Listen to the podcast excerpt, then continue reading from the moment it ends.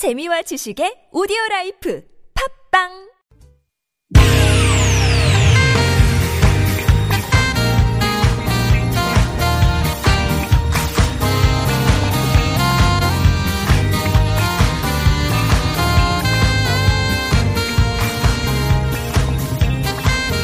이유가 뭐지? 도대체 뭐 때문에? 세상만사 궁금한 이야기들을 꼼꼼하게 들여다봅니다. 최진봉의 왜?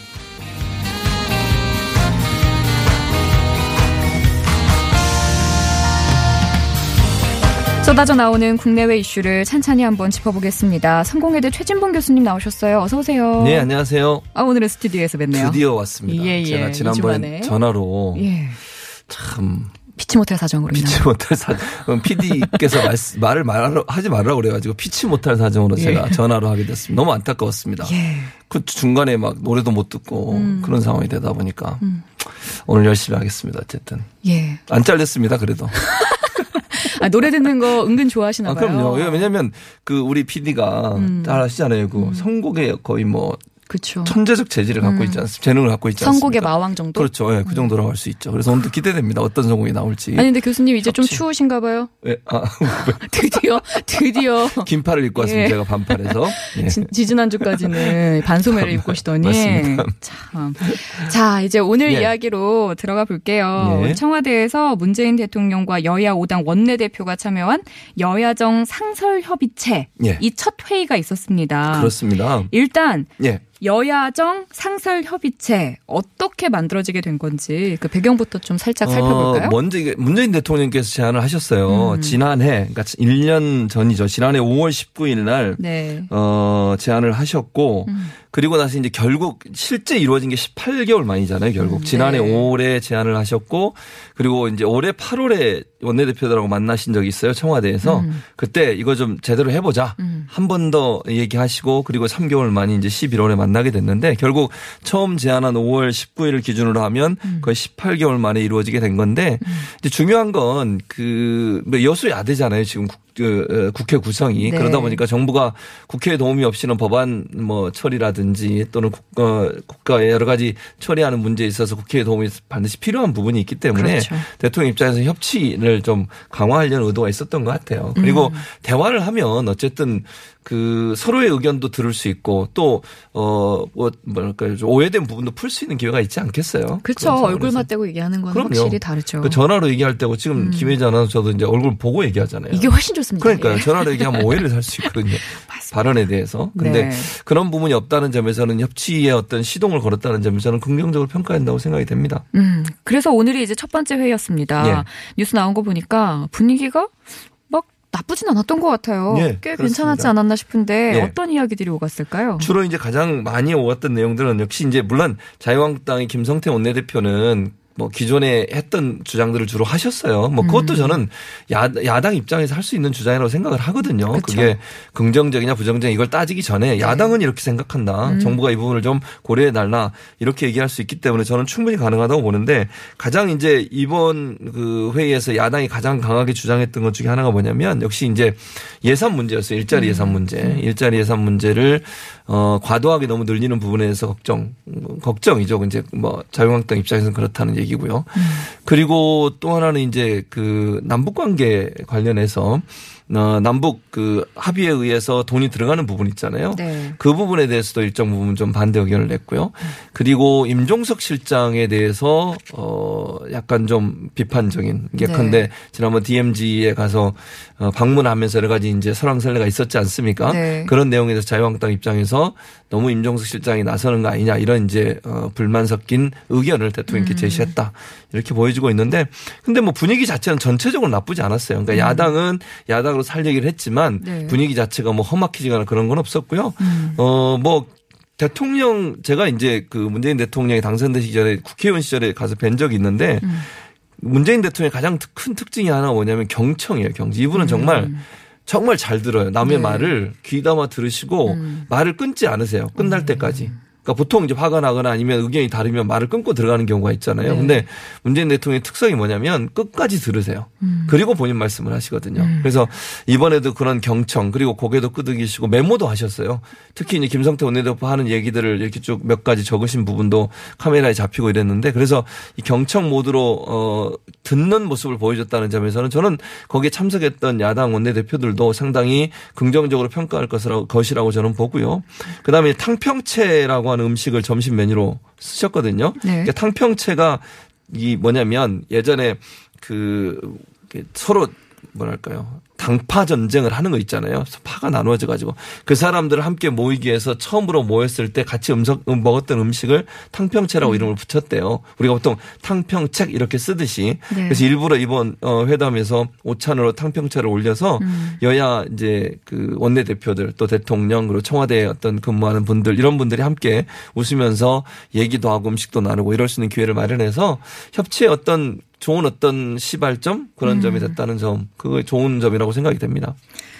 이제 국회가 본격적으로 예산 국회로 돌입을 했잖아요. 예산 심사가 이루어지고 있는데 예. 그런 거에 맞춰서 야당에서 한 얘기들이 어, 시기적으로 뭐 적당한 얘기일 수도 있고 남북 관계 얘기도 음 그렇긴 한데 이게 은근히 좀 기싸움이지 않나라는 생각도 들어요. 그 뭐 그런 부분도 있을 수 있죠. 그러니까 왜냐면 야당 입장에서는 사실 이번 이제 예산에서 일자리 예산을 완전히 드러내겠다고 그랬어요. 하나도 할수 없다고 얘기를 했고 네. SOC SOC 예산을 좀 늘리겠다고 했고 유일하게 동의해 준 게 뭐냐면 아동 수당 늘리는 부분 네네. 있잖아요. 김혜지 아나운서도 혜택 받으시는 거잖아요. 예, 감사합니다. 아니 무슨 근데 원래 김혜지 아나운서는 상위 10%가 아니었기 때문에 계속 혜택을 받고 계셨던 거잖아요. 그렇죠. 근데 상위 10%는 안 된다고 하다가 갑자기 입장 바꿔가지고 음.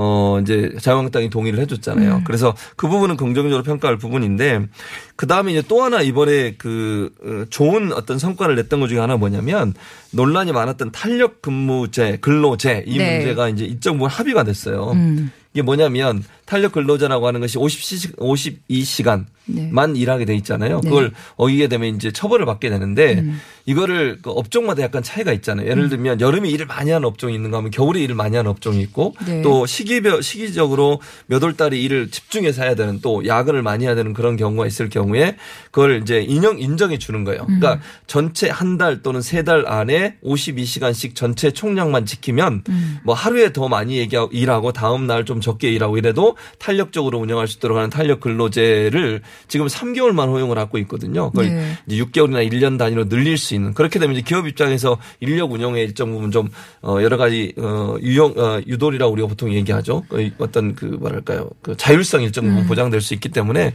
그걸 일정 부분 또 합의를 했어요. 그래서 대통령도 이 부분에 대해서는 긍정적으로 검토해 보겠다. 왜냐하면 여러 가지 중소기업이나 이런 데서는 사람들이 많이 들어가는 시기에 열, 말을 일을 많이 시키고 나머지 좀 휴가를 보내는 이런 어, 용도로 운영될 수 있기 때문에 그 부분은 일정 부분 합의가 되는 부분이라고 볼 수 있을 것 같고요. 그다음 아동수당은 아까도 말씀드렸지만 전체적으로 긍정적으로 합의가 이루어진 부분이라고 볼 수 있겠고 그다음에 이제 그 선거제도 얘기도 했어요. 선거제도 개혁의 문제에 대해서 예를 들면 지금 이제 연령대가 18세는 지금 못 하고 있잖아요. 네. 선거를 18세까지 내리는 방법, 음. 내리는 안에 대한 논의 그리고 비례대표를 좀 더 늘리고 연동형 비례대표제라고 할 수 있죠. 네. 이런 것도 함께 논의해 가겠다고 얘기를 하는데 요건 첨예하게 부딪히는 부분이 있어서 잘 될지는 좀 두고 봐야 될 것 같고 예산 문제는 말씀하신 것처럼 오늘 뭐 예산 문제를 깊이 있게 얘기하지는 않았어요. 왜냐하면 그 얘기를 하게 되면 충돌이 일어나기 때문에 음. 네. 그러나 어쨌든 예산에서 일자리 예산 문제는 어 협의가 돼야 되겠지만 어뭐 김성태 원내대표 그걸 뭐 강하게 얘기한 것 같지는 않고 그런 부분에서 본다고 하면 분위기가 그렇게 나쁘지 않은 상태에서 일정 부분 좀 그 협치를 하겠다는 모양새를 보여주는 그런 형태를 취했다는 점에서 국민들 입장에서는 이제 아, 뭐 국회나 아니면 청와대가 잘 열심히 협치하겠구나 하는 어떤 모습을 보여줬다 이렇게 볼 수 있을 것 같습니다. 뭐 방금 얘기해 주신 탄력 근무제나 아동 수당 같은 내용들이 이제 대통령과 여야 원내대표 합의문에 이제 포함이 돼 있는데 이 예. 합의문을 가지고도 이제 약간 나뉘는 것 같습니다. 반응들이 그 예. 얘기는 저희가 음악을 한 곡 듣고 예. 예, 더 꼼꼼하게 살펴보도록 하겠습니다. 예. 2236번님께서 신청해 주신 곡이에요. 노을 함께. 아, 딱 맞는 선곡이죠? 함께. 예, 듣겠습니다.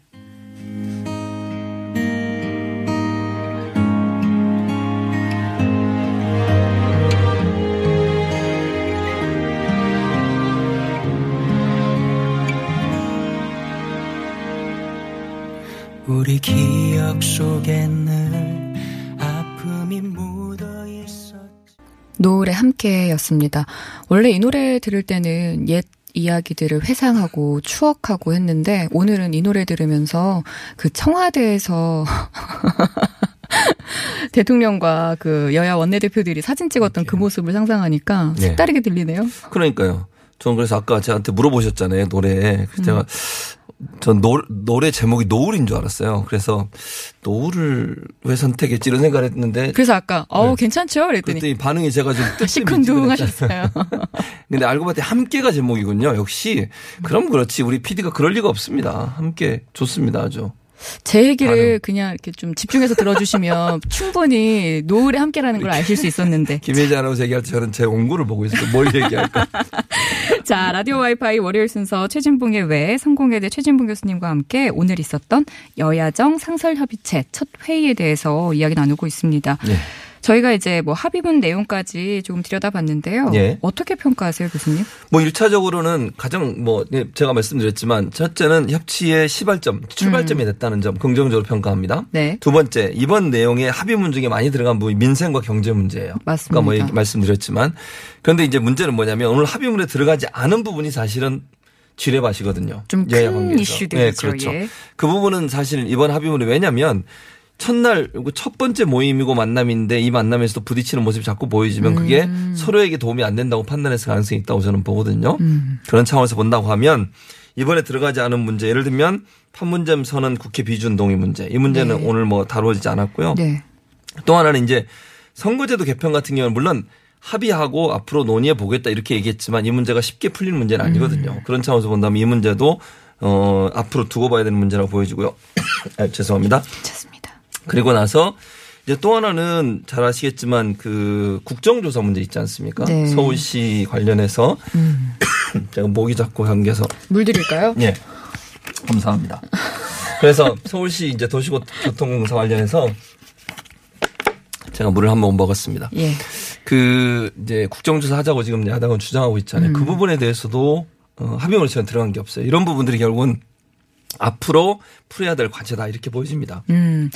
사실상 지금 가장 큰 이슈들 그리고 합의가 잘 되지 않는 것들이 다뤄지지 않은 거는 좀 아쉬운 점으로 꼽히기는 하는데요. 예. 특별히 눈에 띄는 내용들이 있었다면 어떤 게 있었을지 또 궁금해집니다. 예. 뭐 아까 제가 말씀- 말씀드렸지만 자유한국당 입장을 바꿔서 음. 그 어, 아동 수당을 늘리게 한 이 부분은 정말 눈에 띄는 부분이라고 볼수 네. 있고 탄력근무제도 사실은 정부 입장에서는 음. 노동계 반발이 있어요. 정의당 같은 경우도 이번에 탄력근무제에서 반대 의견 냈거든요. 그러니까 음. 노동계에서는 사실 탄력근무제 확대가 결국 노동자들의 어떤 노동을 음. 계속 제가 기치면 죄송합니다. 노동을 더 지금 안 좋은 환경으로 몰고 간다 이런 문제점을 계속 제시하고 있기 때문에 이 부분도 문제가 되고 또 하나 이제 긍정적으로 볼 수 있는 부분은 국회 남북 간의 국회회담을 조속히 개최하기 위한 여건을 조성하겠다 이렇게 얘기한 부분 이 부분은 사실 한반도 평화 프로세스에 정부가 추진하는 정책과 일정 부분 다 있는 부분이 있잖아요. 그래서 국회 차원에서도 남북 간의 교류가 좀 활성화되면 네. 이것이 결국 한반도 프로세스 평화 프로세스 그다음에 비핵화에도 도움이 될 수 있기 때문에 이건 긍정적으로 평가할 부분이 있을 것 같고요. 그러니까 이런 것들이 잘 산재돼 있는 것 같아요. 그래서 대통령하고 이번에 여야 여야 이제 원내 대표들이 뭐라고 합의를 했냐. 3개월마다 한 번씩 만나자. 그래서 내년 2월에 다시 만나기로 했어요. 그러니까 그리고 대통령이 뭐라고까지 말씀하셨냐면 물론 3개월마다 정기적으로 만나기로 하지만 혹시 중간에 중요 사안이 생기면 우리가 또 만납시다. 네. 그렇게 얘기를 한 걸 보면 이런 여러 가지 사안들이 이제 뭐 새로운 사안이 생길 수도 있고 합의가 필요한 사안이 생기면 그 부분에 대해서는 시간에 관계없이 뭐 얽매이지 말고 언제든지 만날 수 있다. 이 열린 어떤 마음을 가졌다는 점에서는 긍정적으로 앞으로 평가가 되고요. 또 아까 말씀드렸지만 3개월마다 한 번씩 정기적으로 계속 만나기로 했으니까 그때마다 사안들에 대해서 또 논의할 수 있는 자리가 생길 수 있다고 봐요. 그래서 이런 이제 아직까지 풀리지 않았지만 네. 앞으로 해결해야 될 문제들 그다음에 또 하나 이제 야당에서 문제를 제기했던 것 중에 하나가 뭐냐면 탈원전 문제예요. 네. 그러니까 새만금에 가서 이제 대통령께서 그, 그 태양광 에너지 발전 단지를 거기에 만들겠다고 말씀하셨고 원전을 가능한 한 줄이겠다고 지금 정책을 펴고 있는 상황 아니겠습니까? 그거에 대해서 야당이 상당히 부정적으로 보고 있는 상황이어서 그것도 이제 해결해야 될 문제라고 보여지는데 대화가 이루어지면 저는 뭐 해결할 수 있는 방안들이 있다고 봅니다. 네. 대화를 안 해서 문제인 거지. 오늘의 가장 큰 성과 중에 하나도 그거 아닐까 싶어요. 3개월에 네. 한 번씩 만나기로 한 거. 그리고 그렇죠. 필요에 의하면 네. 위해서 한 번씩 더 만날 수 있다. 그렇죠. 어, 근데 사실 이제 국민들 입장에서는 뭐 반목하고 대립만 하던 정치권이 이렇게 만나고 협치를 도모하는 장면이 낯설 정도거든요. 네, 맞습니다. 여야정 상설 협의체에 대해서 반신반의하는 약간 회의적인 시선도 적지 않은 것 같은데 예. 앞으로 잘 될까요? 저는 잘 될 거라고 봐요. 우리가 우리 속담이 그런 거첫 술에 배부르랴 이런 얘기 있잖아요. 네. 그러니까 워낙 반목하고 갈등하는 모습을 많이 보여줬는데 어쨌든 대통령이 열린 마음으로 여야 대표들을 만나가지고 얘기 듣고 경청하고 또 본인도 얘기하는 거 적기도 하고 이런 모습을 보여줬다는 것만으로도 저는 야당 입장에서 긍정적으로 평가할 거라고 보거든요. 네. 뭐 그게 100% 야당이 주장하는 걸 다 받을 수도 없는 거잖아요. 대통령 입장에. 또 대통령이 대- 야당 대표들한테 협조를 요청하는 것도 저는 모양새가 좋다고 봐요. 그게. 그게 사실은 국민들이 볼 때는 아 저렇게 대화하고 협치하면서 국가가 발전된 방향으로 갈 수 있는 기회를 가질 수 있겠 구나라고 하는 희망을 줄 수 있다고 저는 보기 때문에 처음 시작은 뭐 성경에도 그런 말씀도 있잖아요. 시작은 미약하지만 이후에 창대하게 될 것이라는 네. 말도 있는 것처럼 지금의 이 출발점이 어찌 보면 뭐 적은 모습일 수도 있고 아니면 첫발이기 때문에 큰 성과가 없을 수도 있어요. 그러나 이 성과가 결국은 앞으로의 어떤 발전된 협치의 모델을 만들 수 있는 기회를 제공한다는 점 또 특히 대통령이 마음을 이게 이게 문호를 개방하고 여당 대표들을 만났다고 하는 것도 저는 의의가 있다고 보고 지금까지 보면요 대표들을 만나긴 했지만 음. 여당 이 원내 대표들을 만나는 경우는 그렇게 많지 않았어요. 그런 차원에서 본다 그러면 실질적으로 원내에서 활동을 하는 대표들을 만나서 협치의 시발점 시동을 걸었다는 점에서는 저는 앞으로 잘 될 수 있는 징조다 이렇게 보여집니다. 앞으로 꾸준히 예. 이렇게 잘 모였으면 좋겠고 그럼요. 오늘 첫 회의가 있었던 여야정 상설 협의체에 대해서 오늘 네. 최진봉 교수님과 이야기 나눠봤습니다. 다음 주에 꼭 봬요. 예, 알겠습니다. 감사합니다. 네, 감사합니다.